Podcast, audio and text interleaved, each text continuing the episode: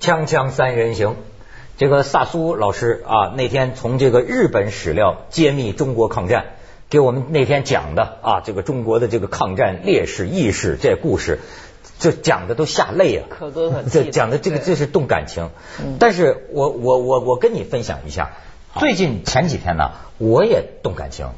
酒井法子，是不是酒井法子 不是是酒井法子，赵一曼。哦你知道因为什么啊？呃，我很难清楚的讲出我的感觉来。呃，但是我最近几天陷入对赵一曼的这个这个研究当中，就是最近出了一个事儿，你知道吗？呃，有一个有几个大学生，呃，在这个一个抗日女英雄的那个塑像，那抗日女英雄带着铁链，塑像前边儿呃，这个微笑嬉笑照相，在网上给人那个痛骂，跟大家跟他们跟游客似的嘛。嗯然后这个呃手有的手啊摸着乳房，有的手啊摸着这个哇下体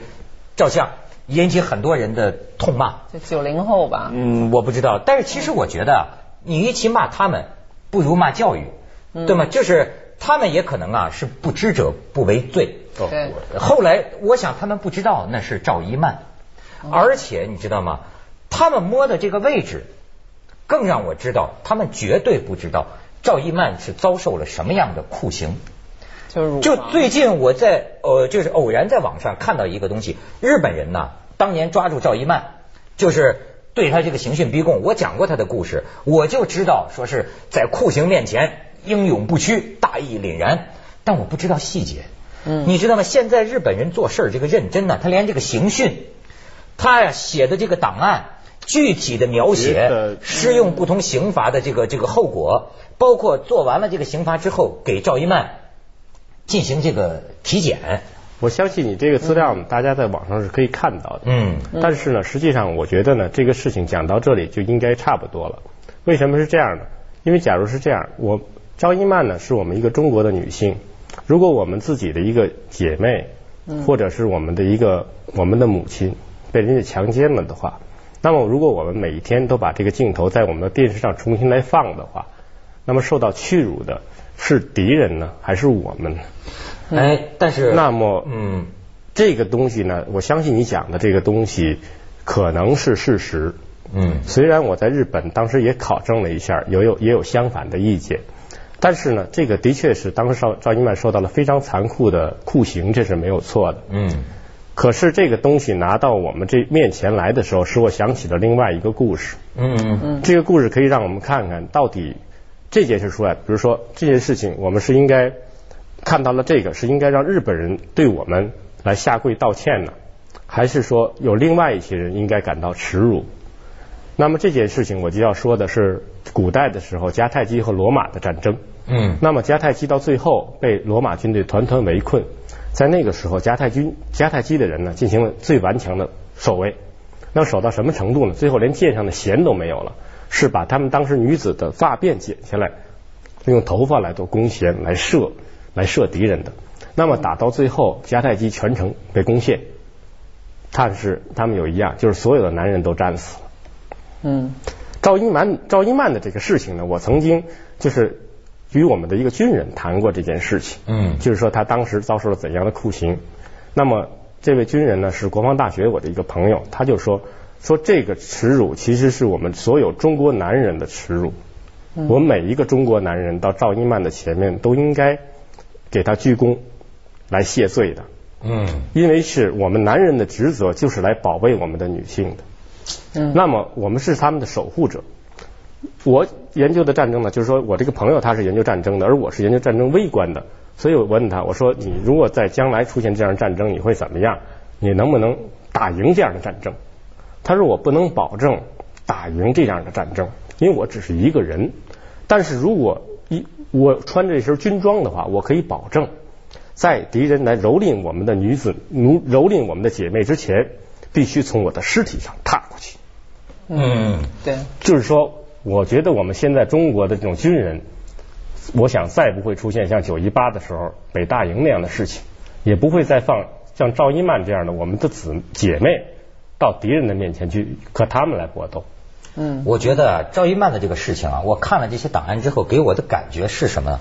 他甚至给我的感觉不是一个国家民族之间的，你你你你讲这个我明白，嗯嗯嗯我就觉得，就说你得面对它，就是对这就是人类干出来的事情，对，这也是人类承受过的这个事情。是你比如说，而且甚至于我就觉得。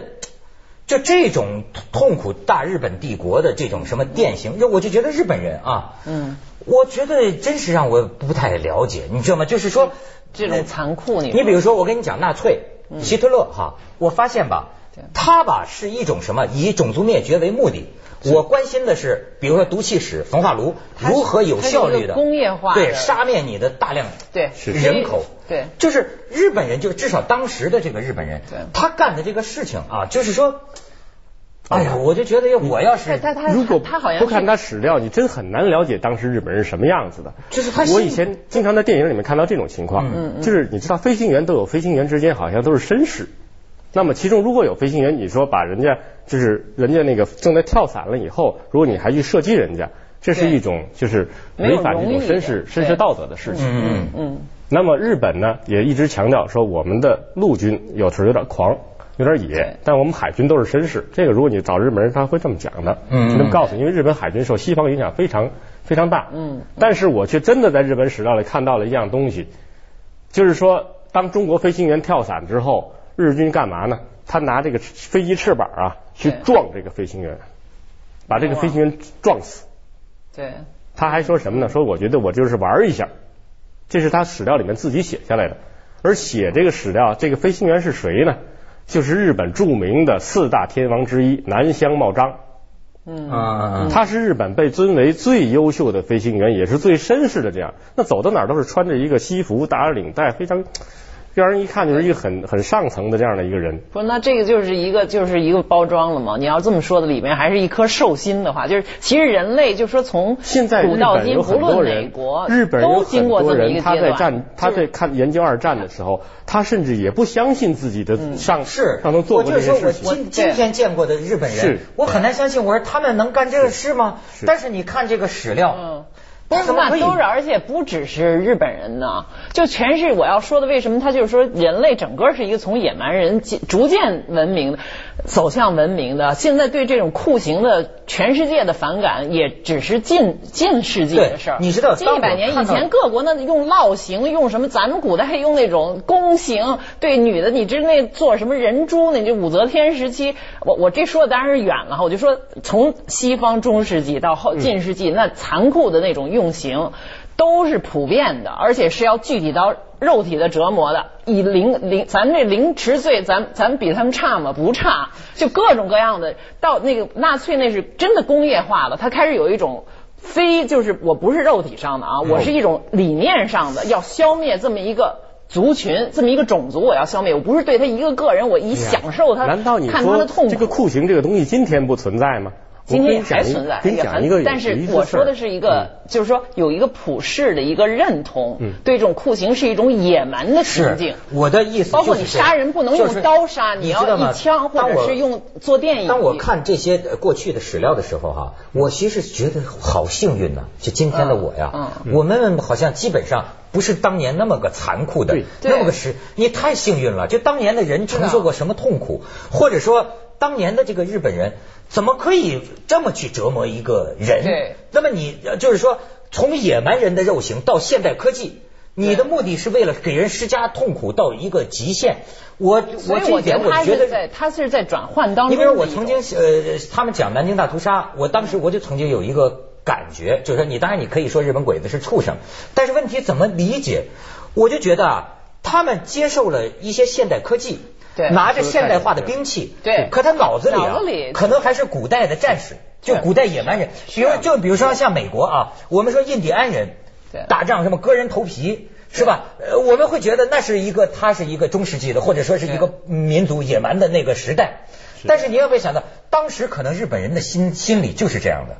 是要不然怎么能是这么野蛮呢？对，就是说欧洲人刚所以这是刚一个那些不不平嗯衡的发展的问题。他对对，我就说那些西班牙、葡萄牙人刚到南美的时候吓死了，觉得这些人真是野蛮人。我们当然从殖民主义的历史角度，我们要谴责他们杀戮印第安人，但是你可以想尽，他们认为他的文明已经走到一个阶段以后，他看到印第安人那种。呃风俗仪式性的杀人，什么杀人头血，什么怎么喝人血，他吓死了，他觉得这种野蛮人就只能把他们杀掉啊。呃，这所以他他你你要把它还原到一个历史的原来的语境当中去看，你才能理解他说他这种行为不是说凭空就跳出来的。嗯咱就等于说吧看，当年日军他没有咱们的现代战争文明观念，可以啊他说，他不单他没有这个不东西单是对对敌人是这样，对他们自己也是这样。比如日本士兵在负伤以后，他们的资料里面，他动手术啊是很少用麻啊药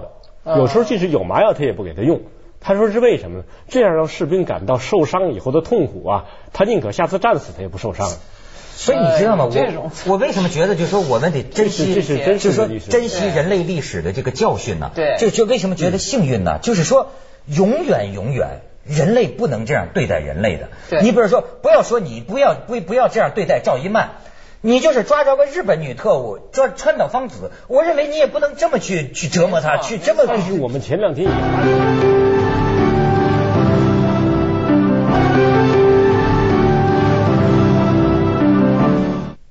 当时的人呐、好像就不怕死了的拼到一个程度。你像他在日本看到的日本的一个宣传画，嗯嗯那说这个讲的是日本那个小坦克。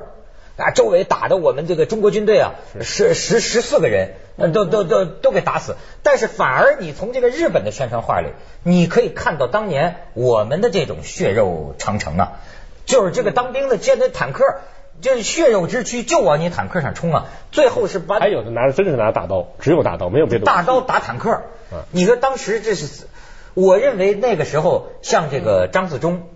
张自忠的这个我我也研究过，我认为他的死啊。有一个很不是个偶然的，因为这个人呢，在在生前，从那个时候他在那个那个七七事变之后，他往下退，不是背负骂名嘛，就说他嗯嗯不抗日嘛。对对而且他当时啊，作为将军呢，我认为他想起一个表率作用，所以他活着的时候经常跟人说，就得死一个。高级将领必须得死一个，嗯因为你要知道，当时中国军队的这种训练，对他必须听到一个战区司令或者一个一对个什么就是大将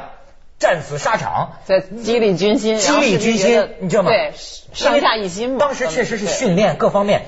他这书里也提到嘛，一溃退就一泻千里，什么进攻还行，只要一撤退，稀里糊涂奔连长找不着谁排也长，谁也不听对谁对。谁也不听谁的。是是所以你想，当时这些为什么说中国的将领牺牲最多，在二战当中，他这张自忠的意思就是我得死，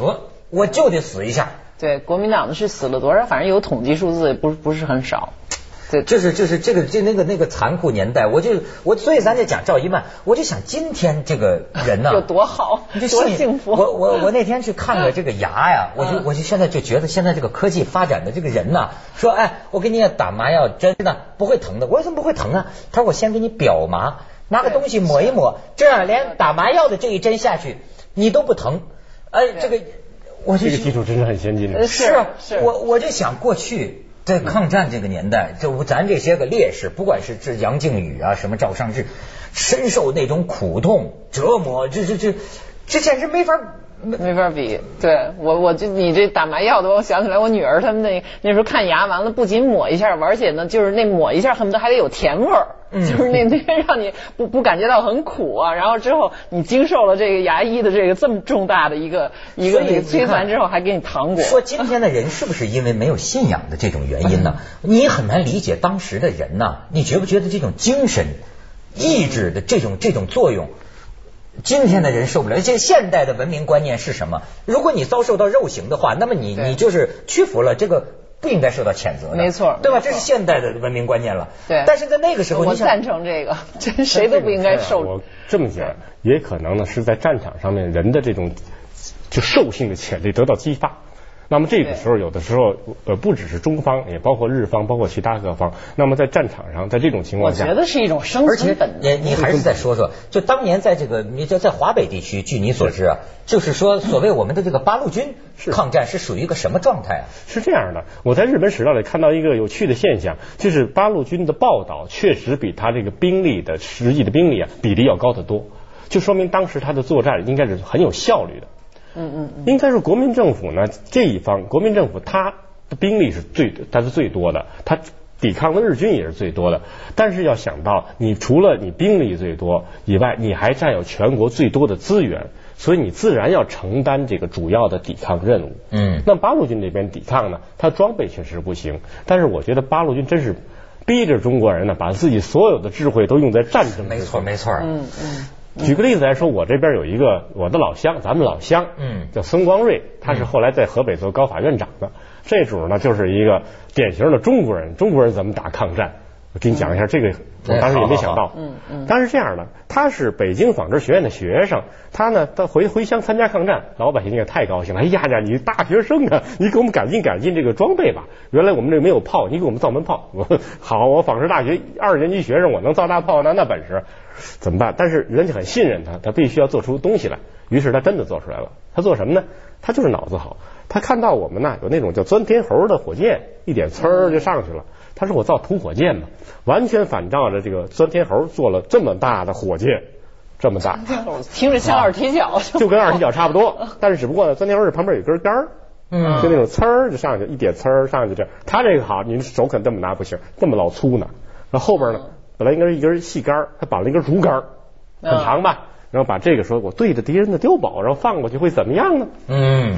试验了一下，于是呢，他带着这个东西带了很多部队，因为当时八路军呢没有重武器，所以打不了碉堡。那么他有这个玩意儿，他说我去打碉堡，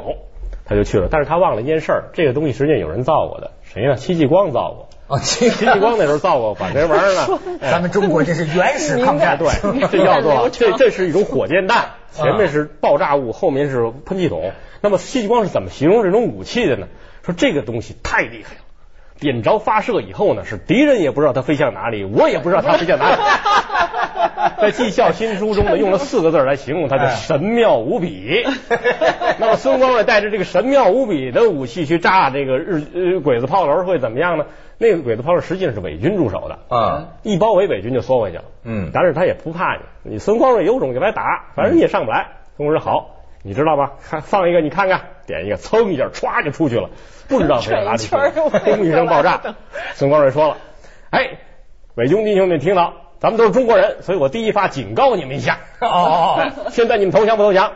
不投降就打炮楼沉了默。啊，第二发，噌又出去了，又不知道又不知道哪儿去了。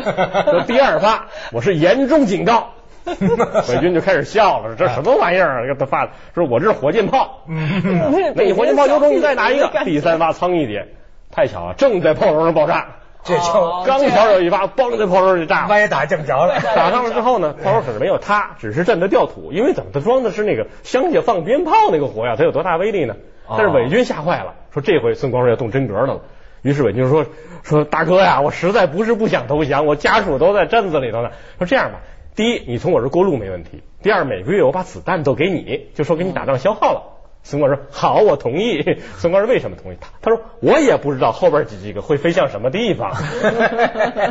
锵锵三人行，广告之后见。